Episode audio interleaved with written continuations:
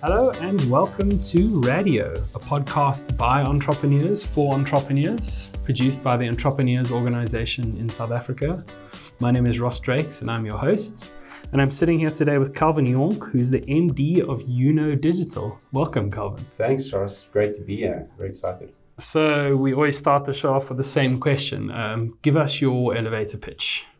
My elevator pitch is I run a company called Uno. We are channel partners to a number of social media and consumer intelligence technology platforms. So we represent them all in Africa and help our local clients benefit from their global presence and expertise.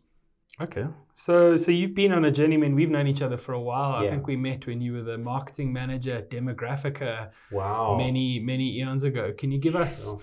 A little bit of a history? Like how did you did you wake up one day as a small boy and be like, that's it, social media tracking software, that's my calling. How did you how did you end up here? not. So I I actually ended up well, I mean, it depends how far back we go, but uh, I ended up studying computer engineering at uh, at university, thinking that I was going to be in robotics or AI or something like that. Uh, home automation, I think, was a big a big one for me, and I often joke that if I'd stayed in that, I'd oh, I'd be coining it now because we were right in that home automation AI. Um, Yeah, I think you'd either be dumb. coining it or you would have banged your head against the wall, built a whole bunch of clever prototypes that other people would be making a lot of money Yeah, off. true. Like now, Yeah, you would have gone like bankrupt and out of business, Yeah, and uh, somebody true. else would be coining it right That's now. That's true. Yeah. So so I went into VR, virtual reality, for a little bit. Um, hated that. Just not not the not the gig. Just working behind a screen, coding all day. Um, s- a friend got me into affiliate marketing, which I enjoyed, and then from affiliate marketing, I moved into uh, corporate digital marketing. So I ran Cell C's digital team for a number of years. I think I was at Demographica in between two Cell C stints. Okay. Yeah. So I was at Cell C, and then Warren Moss um, pulled me into Demographica, and then Cell C pulled me back into Cell C. And I, overall, I was at Cell C for about five years. Is this a is this a salary increase strategy? You get a job somewhere else so that your employer rehires you back at a, a massive increase. Uh, I wouldn't say it's a strategy, but it did seem to be the outcome because Cell C gave me my own parking space and my own office, and Okay. yeah, so uh, so maybe maybe in retrospect it was, but no, it was it was all just circumstance and opportunities. So I had to I had to take that at the time. Uh, but but at Cell C, I kind of fostered this love of using tech to scale what a corporate was doing as opposed to throwing people at it. And um, because we were on a small team and everything had to be done um, pretty efficiently. So I had been exposed to some cool tech. I realized that my other peers in the industry would love that tech as well if they knew it existed. And so when I started my company, it was all around being a, a referrer for um, actually a, initially a company called Lithium. And I introduced Lithium to a number of local companies, and that worked. The, those companies bought it. And that started this journey of tech platforms, mostly in the social media space, uh, coming to us really and saying, cool, see what you did there, do that for us and help us enter Africa. And that's six years ago and it's it's now a thing. You know, it's a it's an actual business as opposed to me just running around and knocking on doors. software. Yeah. So so you've been running six years now. Yeah. And I mean, what are like you know when you say you're offering tech platforms, like what are these? What are these platforms? What do they do? And why do you think people should um, Yeah. care about it? Yeah, so so initially we started in how do we how, how do big organizations leverage these social media channels for more than just marketing? And and we focused on customer service and treating those channels as really strong customer service channels and putting in tech that help them treat it the way they would treat a call center. You know if if, if twitter and facebook and these channels are scaling at that level uh, don't don't put a community manager in front of that. You know, put the right tech in so that it goes to an actual customer service agent who can handle that. Um, so it was social customer care. How do we operationalize that? Uh, we're now, for the last couple of years, been working very heavily in the social analytics and social listening space. So we often say the the social engagement stuff is like your um, like your dashboard or your um, is that thing with all the phone calls coming? Uh, your Yeah. switchboard. Your switchboard, yeah. So it's like your switchboard, whereas the social listening stuff is like your radar. What's what are people saying out there in the um, in the ethos about your brand, your competitors, about their habits, their desires, their needs. So, Um, so for people who don't know, social listening, uh, Mm. can you just give us a quick description of what social listening is? So social listening, uh, it's a collection of technology platforms that are aimed at indexing what's happening on Twitter, on Facebook, on Instagram, on blogs and forums. What are people talking about? Um, what are the conversations they're having? And then aggregating that, analyzing it, and saying that there is this trend in people talking about, you know, um, eco-conscious traveling, or um, that uh, veganism is on the rise and people are really interested in this particular trend, which allows companies who are using that in, in uh, information to either know that they're on the right track or to change their campaign strategies, their product strategies.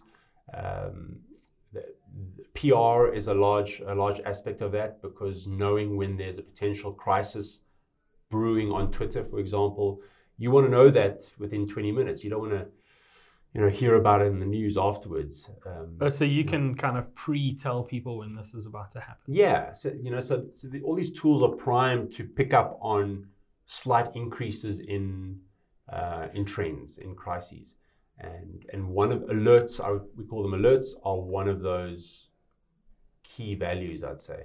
So it's it's around aggregating what's being spoken about in a public space, very importantly, and um, and using that information for analysis, but also for reactionary purposes.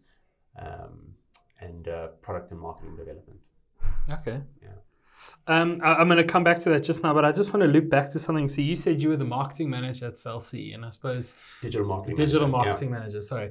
Um, you know, we all sit in these businesses and we look at these massive corporates, and I maybe I'm putting words in people's mouth. I always have this idea that there's like infinite budget and infinite Uh-huh. people and infinite like you mentioned that you had to do stuff on a small Mm. small budget. Do these big corporations run?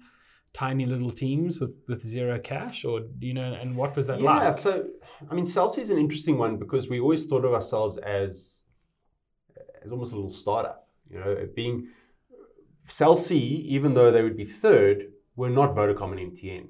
It's a completely different animal.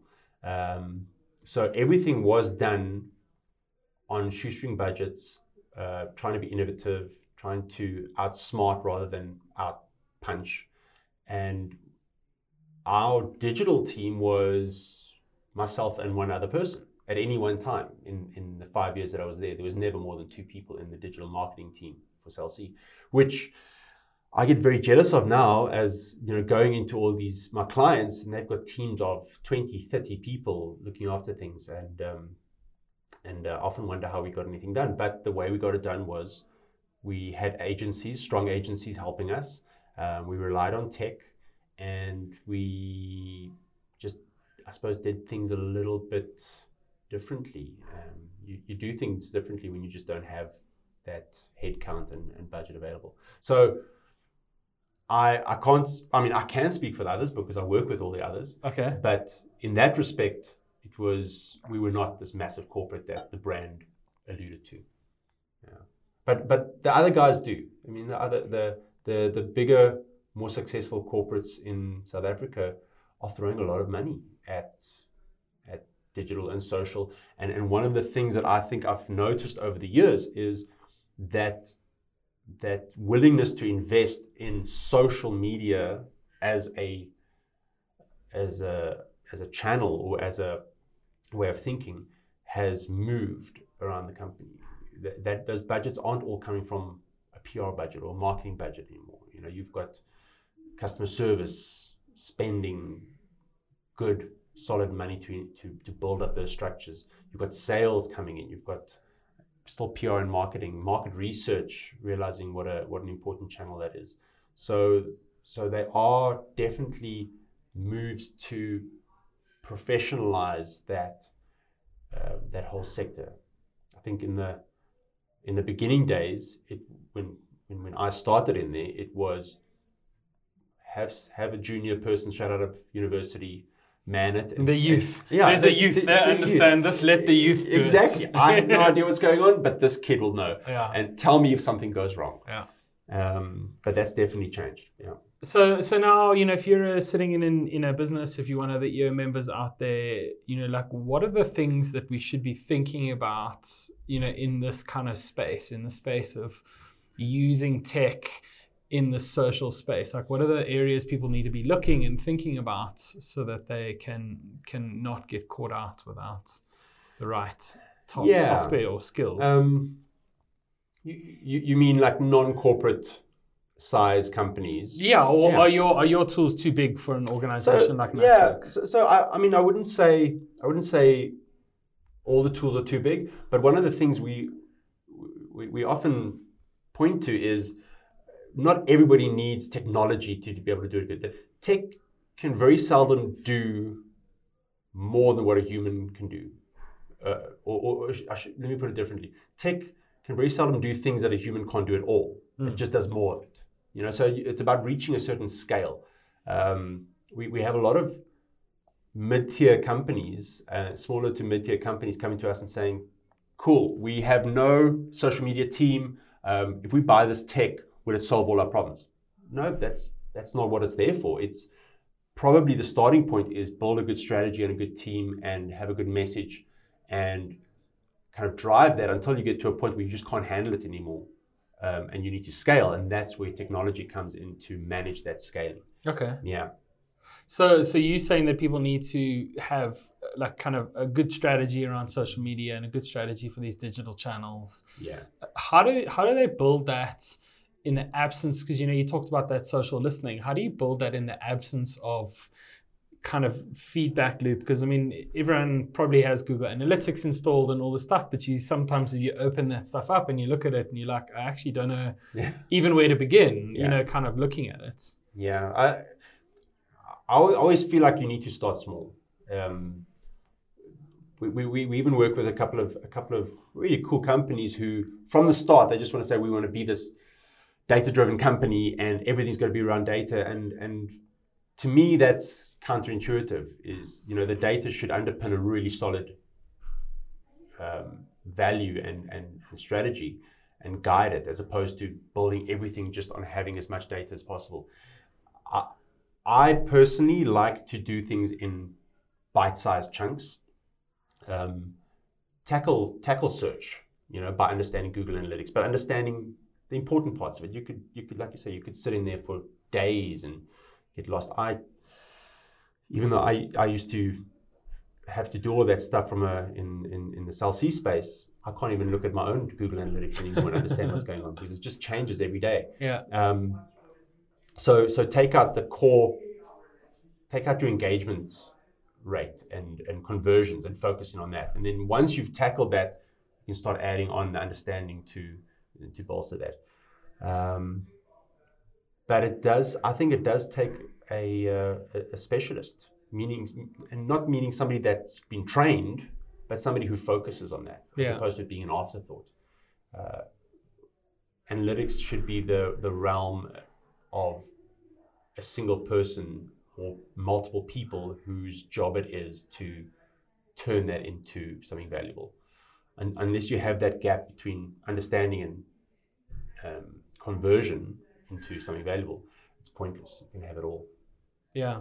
So I mean, I like that that it's potential that these smaller that that you can start small and that Yeah. it doesn't have to be that you got to go and buy a million rand tool to to start this off. Um, Yeah. But you see that the value kicks in of the products that you're selling when it becomes too much Yeah, for a human being to start u- Yeah, uh, dealing with. Yeah, I'll give you an example. So one of the one of the platforms we sell is called Hootsuite, um, and um, most people know what Hootsuite's all about. But essentially, it's a, a social media management tool, and it will publish your campaigns out into the world. It'll help you respond, um, and, and just give you a view of what's happening on your social channels.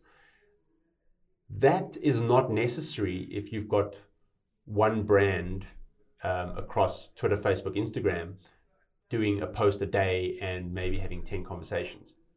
You don't, you don't need tech for that. It's where you're an agency and you're suddenly managing five, six different brands across 15 different channels.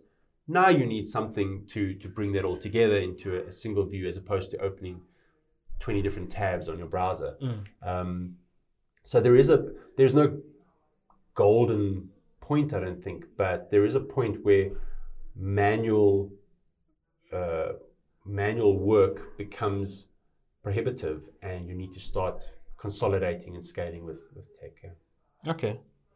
Um, and you know, I suppose you you sell all of these tools. What are you using in your company? You know, like what how, how what does the the tailor's shoes look like in this world? Dude, they're dirty, man. Uh, they're- um, so look, we, we we try and use all of it, but but we've got a couple of got a couple of platforms that actually overlap. So so the reason why we use it is not because we've even reached that point where we need it. We we use it because we want to obviously be experts at it. Um, we also want to fill our own platforms with um, with real data so that when we go and show a potential client, they can see that it's working. So we we're definitely using Brandwatch to understand where our brand is is being spoken about, especially when we're launching PR campaigns and that kind of thing. Um, we we use it a little bit to understand the industry, but it, it, being a B2B company, people don't talk about what we're selling. You know, there's not a whole bunch of conversation about people discussing various social technology platforms out in the world. So, so that's a little bit limited.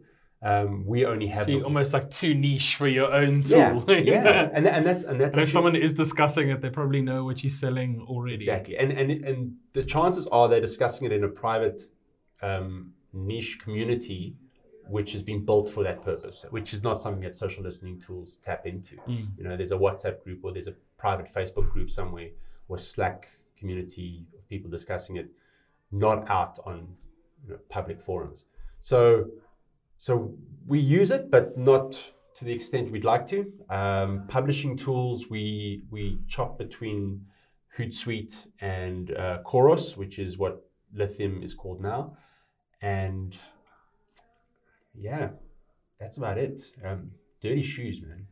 So here's a question, and this is something we struggle with at Nice Work: is do you think that all companies need social media presence? Because a lot of our clients that we bump into, this is perception that someone's parked in their head that if you're not doing social, you're somehow failing, you know, as a business, and that your marketing is not worth its salt because you're not doing social. Do you think every brand should be on social?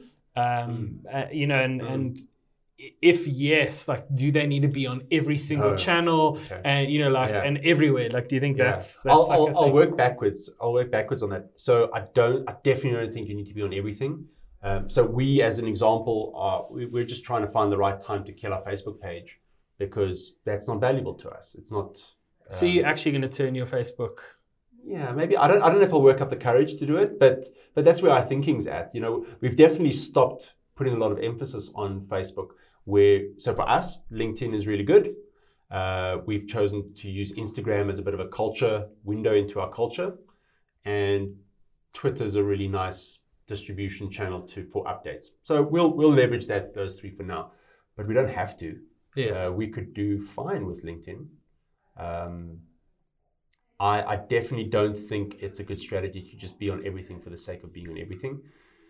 Uh, to answer your first question about should they all have some kind of presence on social, I think it's a wasted opportunity not to be. It's there, there's very few situations unless it's a very volatile industry not to be. There's always something. It- I mean, even if it's a you know a, a thought leadership piece that you put on Medium now and again, I don't know. There, Yeah. there, there is something that can be done, but you definitely don't have to have this active Twitter channel that posts every day. Um, if that's not if that's not going to work for you, yeah. yeah i suppose with all these tools uh, all these channels and all these tools is that it takes time and energy and resource to to keep them up. So even if you Yeah. buy one of these Yeah. tools, somebody in your company has to actually manage it and Sure. make sure that it's connected and full and being used Yeah. because you can have the best tools on earth, but Yeah. if you're not I, I, I often often compare what we do to selling Photoshop, for example, right? So any of our tools would be something as powerful as anything in the Adobe Creative Suite. But if it's if it's just bought and sitting on the shelf, you're not going to get any designs coming Yes. out of it. So um, it's not around if you buy it, things will work Yes. and magically people will flock to you. Um, it is a it is a tool to enable really smart people to do things better and faster and at a larger scale. Now, how do you stay? You know, so you kind of built your business around kind of social media or this kind of like digital space, and it's a very fast moving space where things have changed and whole new channel. I mean, like Yeah. what, Snapchat was huge Sure. and now it's dead, and now Yeah. there's TikTok. And Yeah. how do you kind of keep up to date with what's going on, or is it not Yeah. as complicated in the space that you're living in? Um, I mean, it is. It definitely is. I think we we we we fortunate in the way things have panned out for us, in that we can work with multiple partners, so that if one industry or sec part of that industry changes slightly, we have other paths to take quite easily. Um, but I think the the key to that is we've we believe we've backed good partners, and those those tech vendors they manage that landscape Okay. for us. So so as long as we back the right horse, we'll be pretty be pretty safe. I mean we've we've definitely backed some horses that haven't worked out. Um, fortunately, they weren't our kind of primary source of revenue, but as, without naming names, we've we've we've got one that we um, that we've we've worked with who's been disconnected from Facebook for contravening Facebook's. Uh, Uh, so data like one of their primary users is just or use cases has yeah. just gone away. yeah, exactly, and that I mean, as long as you're building a business built around a company like Facebook, nothing's ever a certainty. Um, so I think our view is we need to have a bit of diversity. We, we can't back one horse the whole time, um, and and keep an ear to the ground uh, to be able to to manage that. But I think we I think we've been pretty fortunate in in working with the right vendors who have seen this, you know, Yes. and they've they've planned for this. So your partners are almost keeping you relevant, and you don't have to try as Yeah. as hard. exactly. Okay. Now, before we started recording, you were talking about, um, you know, the sort of challenge you you digging around in in your business is is how do you scale this thing now, and how do you remove yourself as the bottleneck Yeah. of Sure. of the company? Can you can you share a little bit about that journey and and Yeah. what are some of the things that you are are thi- working on? I think a lot of um, I, I- I think from what I've learned from from EO is it's the it's the ultimate entrepreneur's dilemma. Eh, You know, you you start up a company and you're the primary salesperson. It's it's built around your own capabilities and your own network, and the the way to scale that is to find really strong, competent processes and people to to take over parts of that uh, with your guidance. Um, and I think and I think I'm at that point where you kind of need to try and struggle with that and solve that. Is we've got really good people. Can I give them the right tools and the right strategies and, and processes to to run with entire divisions by themselves without me having to micromanage that? Um, and I think there's also a psychological or you know, emotional part to that of letting go. I've currently let go of a lot of the post sale aspects of things, the client management, um, customer success, support, um, and that seems to be running quite well. Now it's a matter of building up a strong sales team that can run without you know me and my initial network that seeded this company.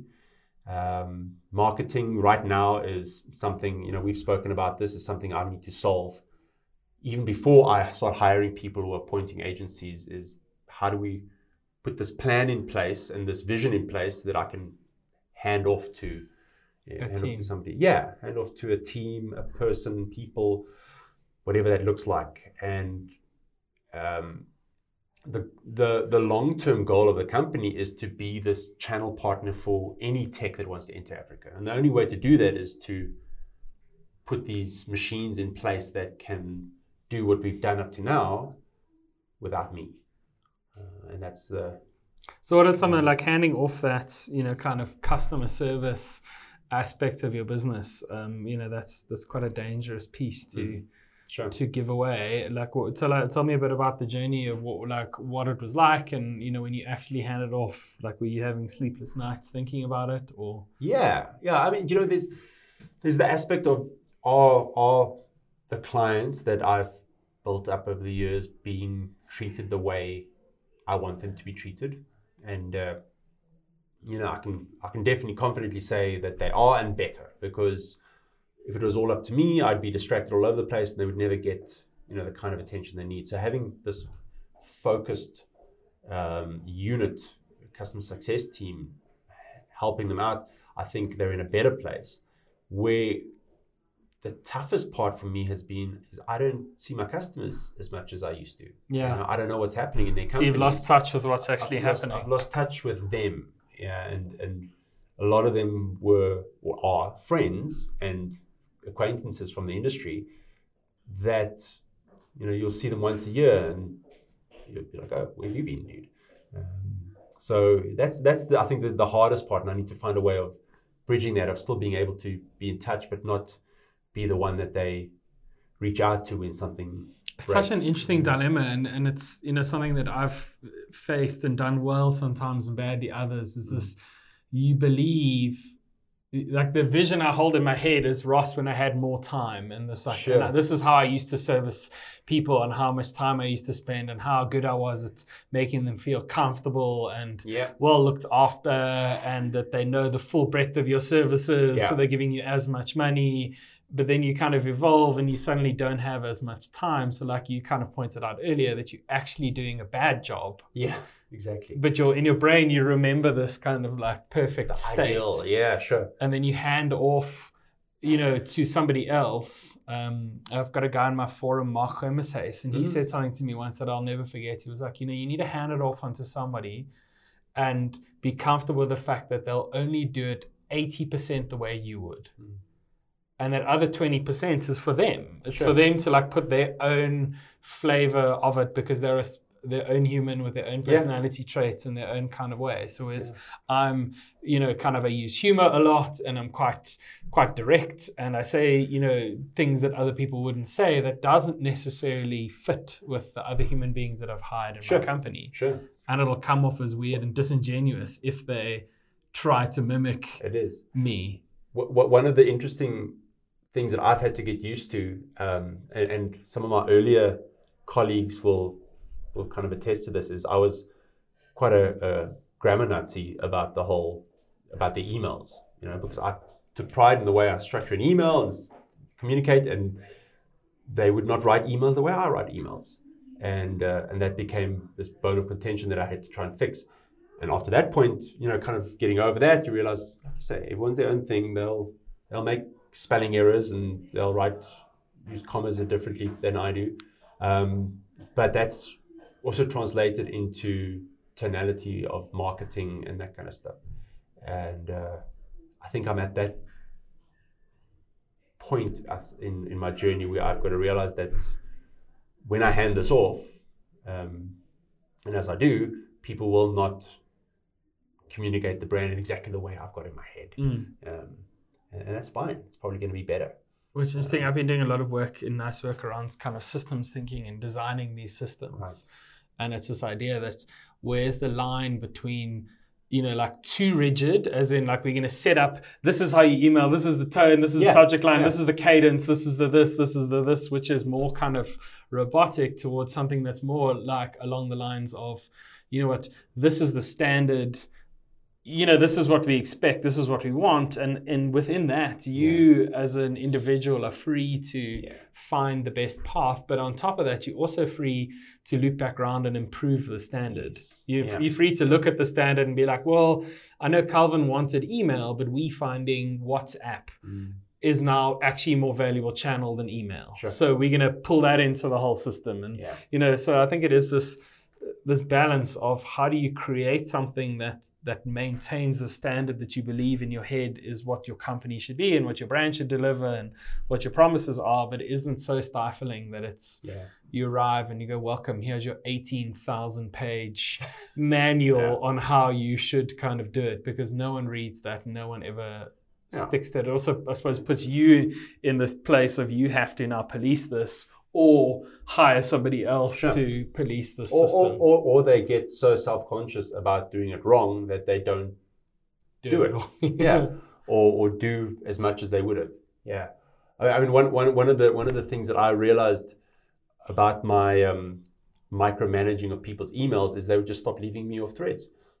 you know? And then that was a whole other issue of now I've I've I've kind of forced myself out of the conversations because they're too scared to include me on it. So yeah, you, you learn these things, I suppose, learn them the hard way. So how do you? I mean, how have you? What have you? Who have you put in place to free yourself from that full kind of customer experience, or did you just change the responsibilities of your team? Yeah. So well, we've um, definitely people have grown into their positions. Um, more recently, we've hired a uh, a very experienced sales uh, person who who's worked in Europe and the States selling software, which is a hard thing to get in South Africa. You know, there's not a lot of software sales, SaaS software salespeople running around. Uh, so that was that was quite nice. Um, our head of customer success has kind of moved through through the ranks at the company, having dabbled in sales and account management, and then um, moved to a leadership role. And and what what we just did there was um, appointed into the role and gave him the team and said, build something cool out of this, uh, which is which is un- unusual for my usual way of working, um, but it's worked. You know, he's got his own flavor and his own flair, and the team trust him to to guide them through that. Um, and I'll I'll make a comment here and there, but I think it's worked out pretty well. I mean, I love that idea that you're kind of giving someone the space to Yeah, to create their own. yeah, And I mean, I, I like this growing it internally. So growing that human being from inside the organization because they understand the the subtleties and the Sure. flavor. Because we've hired in the past quite senior people and quite junior people, and they both have their downsides. So a Mm. senior person comes in with a established this is how I do it, this is the way I Yeah. want to do it, this is and that that's what you're buying them for, but it Mm. might not necessarily fit within the organization that Yeah. you you have. And the junior person is going to consistently need like help and guidance and support and coaching because if you just throw them in there and leave them there, they'll just Yeah. drown and then eventually. uh, What do you? I mean, how have you found?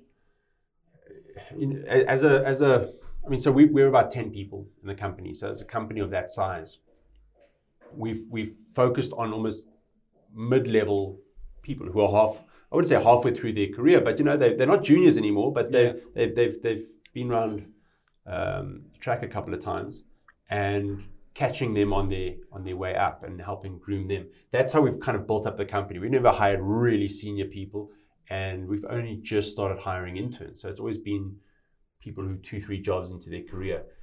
Is that a is that something you've seen or found, or, or how have other companies that you've worked with structured that? To, you know, do they do they build a nice big senior team of people who do everything and then build up underneath? Or? Weirdly, I've seen it in both directions. So we've had some clients where they're kind of super top heavy and they have no executional kind of components, and then they struggle with every month you've got this massive salary bill to cover. Yeah.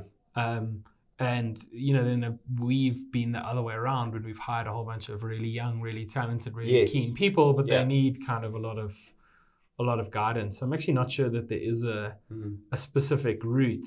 Um, but in my experience, the strongest employees that embody our value and our mission and our purpose the best are the ones that have grown in the company. in the company, Sure. without a doubt. Yeah. Like, you know, and we've just hired two senior people and they're great, but they're not. They don't have that same. Like, there's there's no replacing a depth of experience and a depth of knowledge and a and an understanding of the organization and a and a history. You know, like just oh, we've seen this, we've tried that software, this didn't work, this did work, this Yeah. is great. Yeah. This was a complete and utter catastrophe. This wasn't. That's like in hugely valuable. Um, Okay. I think it's interesting. Um, someone said to me the other day, you know, with your your staff, are you hiring people at bigger salaries than you're paying your existing staff? And it is that thing. I suppose it works the same with clients. Like, are you do you value your existing clients as much as you do your new clients? Do you value existing staff as much as you do potential new hires? You're Sure. willing to hire this person at a fifty thousand rand a month salary Yeah. is there someone in that organization if you said to them listen we're going to give you a 50000 rand salary Mm. but this is the expectations list or this is what you need to to deliver like i think if it's the right human being they'll often Right. often step up Yeah, you're right.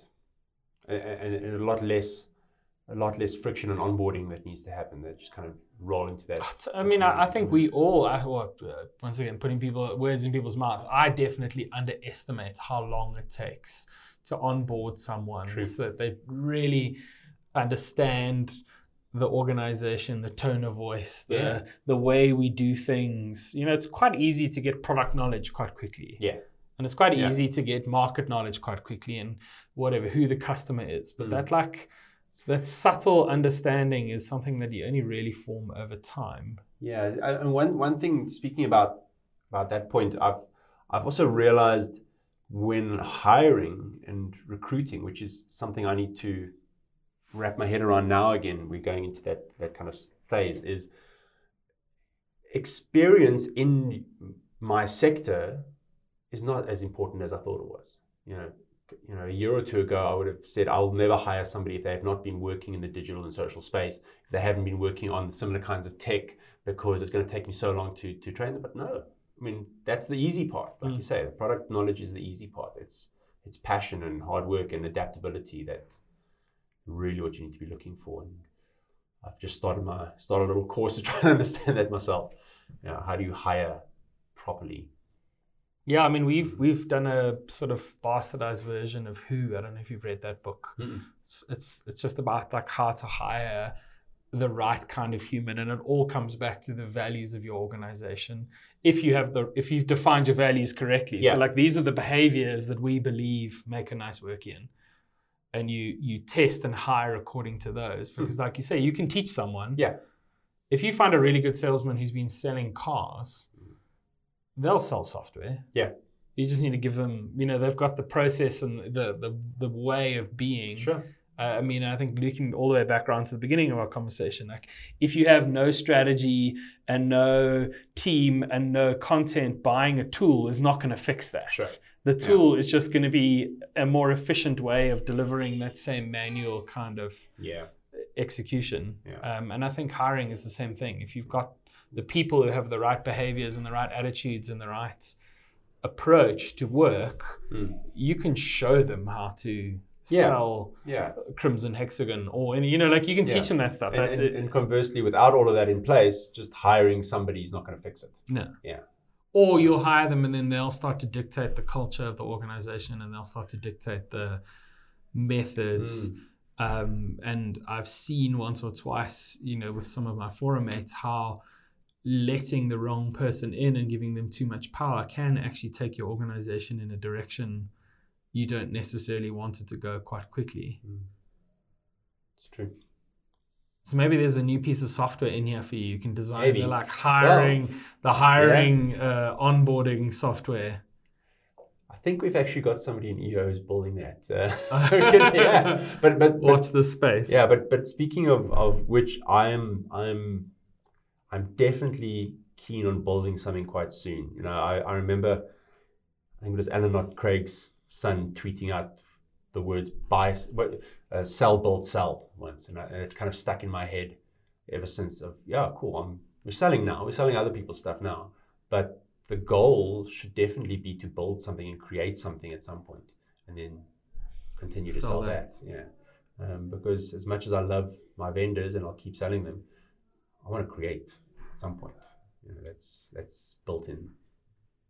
I suppose is this the, the challenge? So you living in the middleman kind of space, Yeah. And a lot of people look at the middleman space and they're like, oh, that's a great space to, Yeah. to sit in because you don't have to build the product or own the product. Sure. You just sell it and make the margins. yeah. And here you Yeah. sitting in the middleman looking at the building going like, oh, if only I could do Ah, do yeah. some of that. Well, you, you have no control. Uh, you know, it's as, as great as as great as all the tech is that we that we sell. I'd love to have some input, and, and we do. But at the end of the day, I can't really go and dictate to them how I think their company should go. Um, Until you're selling like 18 million yeah. licenses. Oh, and then- well, well, well, next year, right? Yeah. Yeah. yeah. uh, But, but but it'd be nice to to drive something. So I I, I often look at uh, my colleagues locally and the guys that are actually building stuff and, and getting quite jealous. Um, of and that. Yeah, yeah. So.